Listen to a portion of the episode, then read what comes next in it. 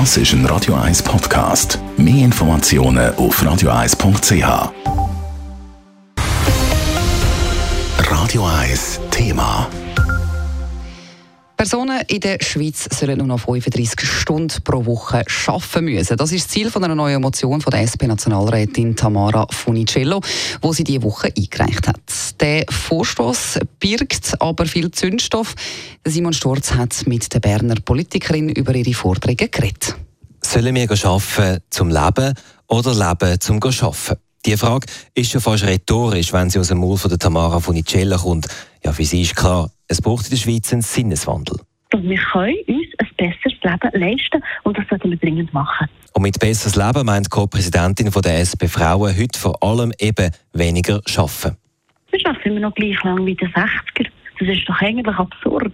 Weil in dieser Zwischenzeit haben wir Computer erfunden, wir haben Technologiesprung gemacht. Und dann fragt man sich schon, wo ist denn die Produktivitätssteigerung genau her? Und die Antwort ist vor allem die Dividenden und Aktiengewinne. Arbeitnehmer haben also zu wenig profitiert. Und das mit Folgen für alle, die hart arbeiten. Was wir einfach vor allem merken, ist, dass wir viele gesundheitliche Problematiken haben. Also es gibt sehr, sehr viele Leute, die ein Burnout haben zum Beispiel.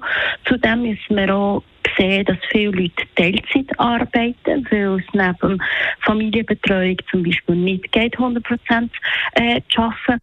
In der Schweiz gilt im Moment eine Maximalarbeitszeit von 50 Stunden pro Woche. Typischerweise arbeiten Herr und Frau Schweizer bei 100 Prozent um die 40.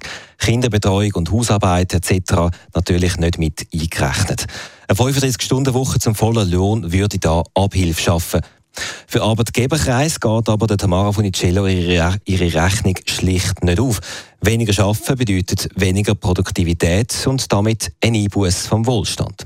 Ein beträchtlicher Teil vom höheren Schweizer Wohlstand käme eben gerade davon, dass Schweizer hart arbeiten, heisst es. Trotzdem glaubt Tamara Funicello, dass ihr Vorstoß im Prinzip mehrheitsfähig ist. Befürworter zeigen gerne auf das Beispiel Island, wo gut funktioniert.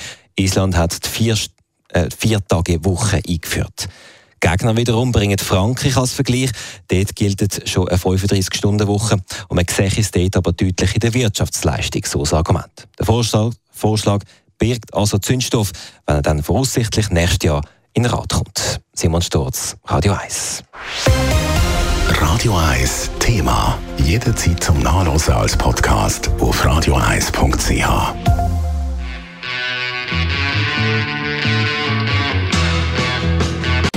Radio 1 ist Ihre Newsender. Wenn Sie wichtige Informationen oder Hinweise haben, rufen Sie uns an auf 044 208 1111 oder schreiben Sie uns auf redaktion.radio1.ch.